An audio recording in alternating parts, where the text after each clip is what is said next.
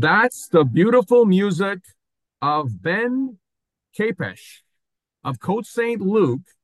And it's a pleasure to have him with me here today as my guest on my Côte St. Luc podcast. Mike Cohen joining you. And Ben, thanks for joining me. Thank you very much for having me, Mike. Well, it's great to have Ben. And, uh, you know, uh, uh, you've got a lot of admirers, including people you don't even know who are uh, our chief librarian is a big fan of yours. And she looked you up was you know we're always very proud of people in Côte Saint Luc. I was not familiar with you before, but I've done a lot of research, and you are certainly a Côte Saint Lucer that we want to be proud of. And maybe we'll talk about a concert at the library. So you're a young man who's grown up in Côte Saint Luc on Arcadian Road, right near the Meadowbrook Golf Course. Uh, I should ask you, do you golf, uh, Ben? no, you know, I play tennis and uh, I've been playing tennis all my life. And the one time I tried golf, I, I actually couldn't hit the ball.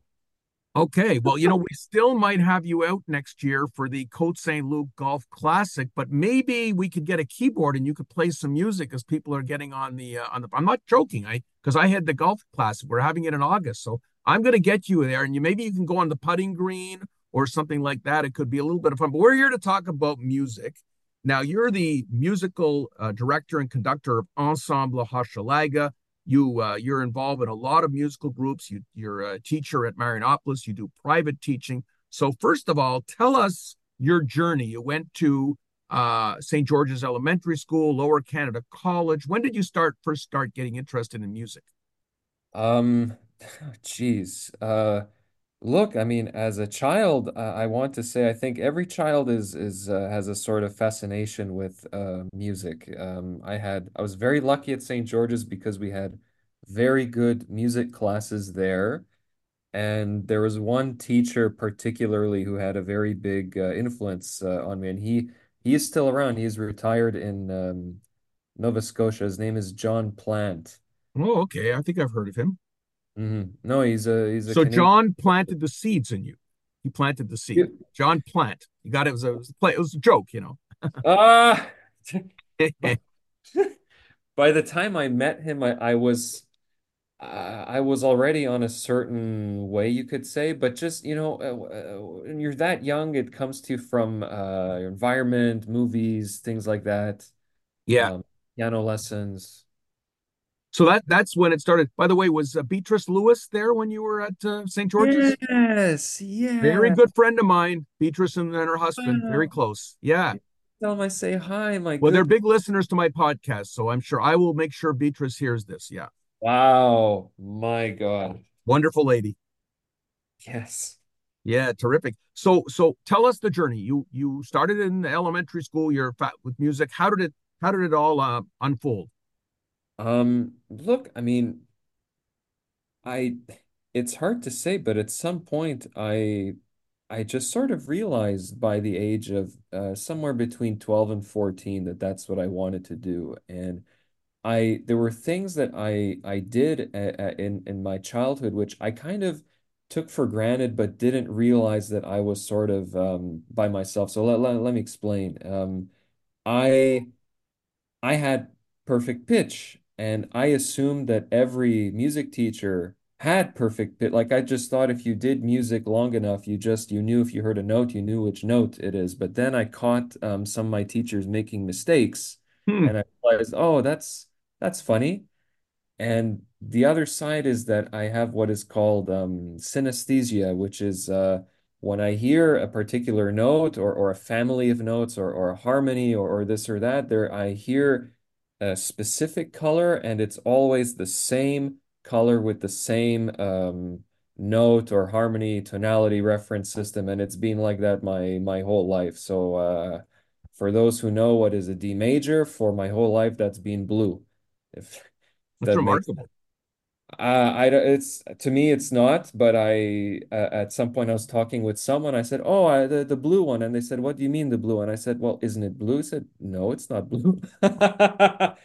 Um, the other thing was that from about I don't know eight nine years old, I, I uh, write my my own music, and I also thought anyone who did enough music lessons also wrote their own music, but but this was not true. Hmm. Um, and there just came a certain point where uh, I guess I realized I had uh, my hand was too deep in the jar, so to speak, to to um no, it just became very clear at some point that the this is it.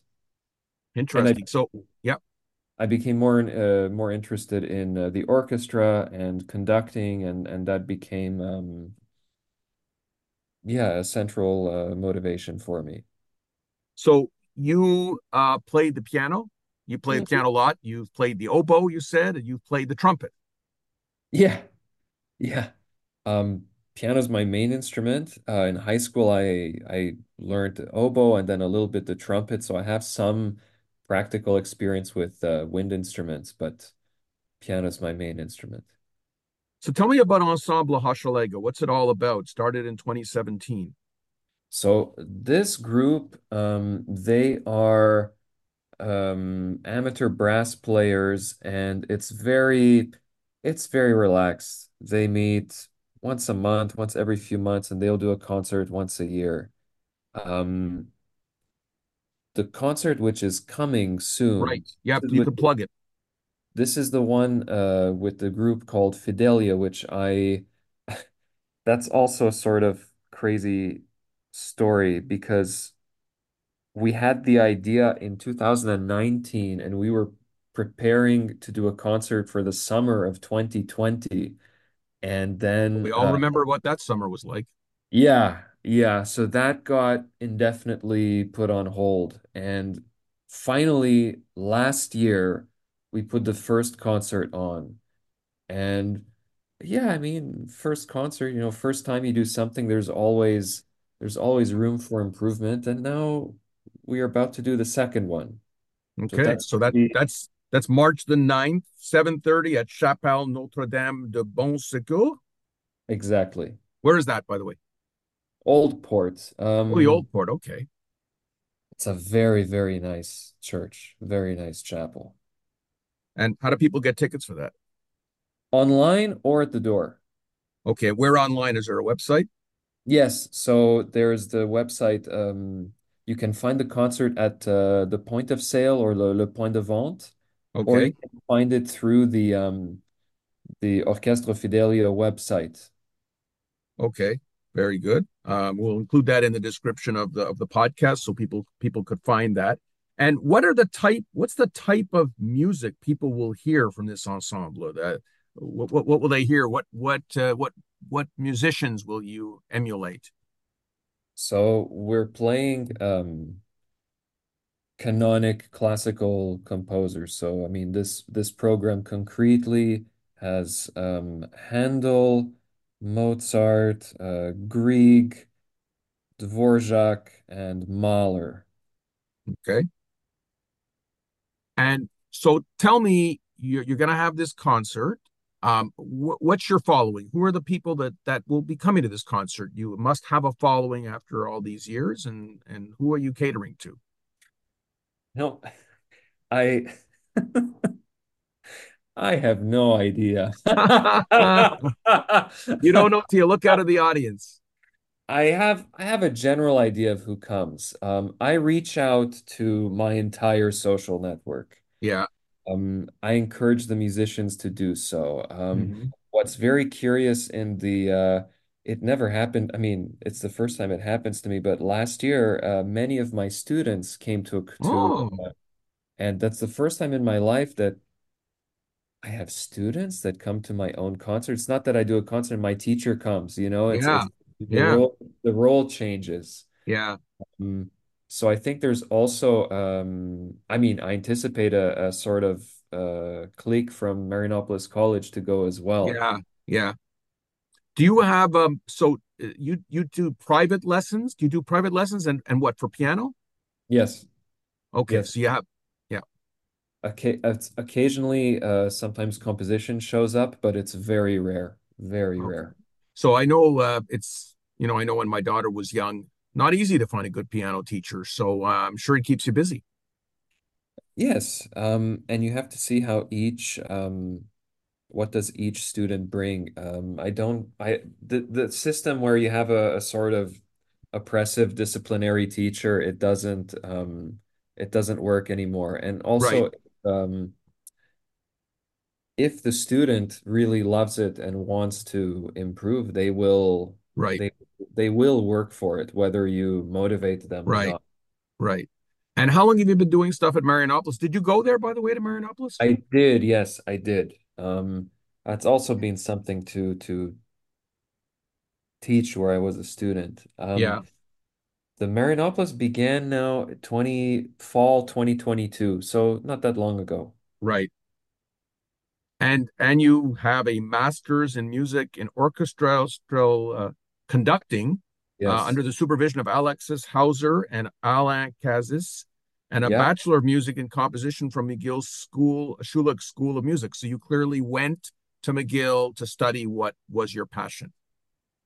Yes. Um, there's I don't know if this is the place to sort of um yes, I felt if I did not study composition, I would regret it. I had to um I am had to study composition. Now, um the discussion about what my expectations were and the, what the reality was is another that's another discussion. But I studied composition at McGill and then after orchestral conducting.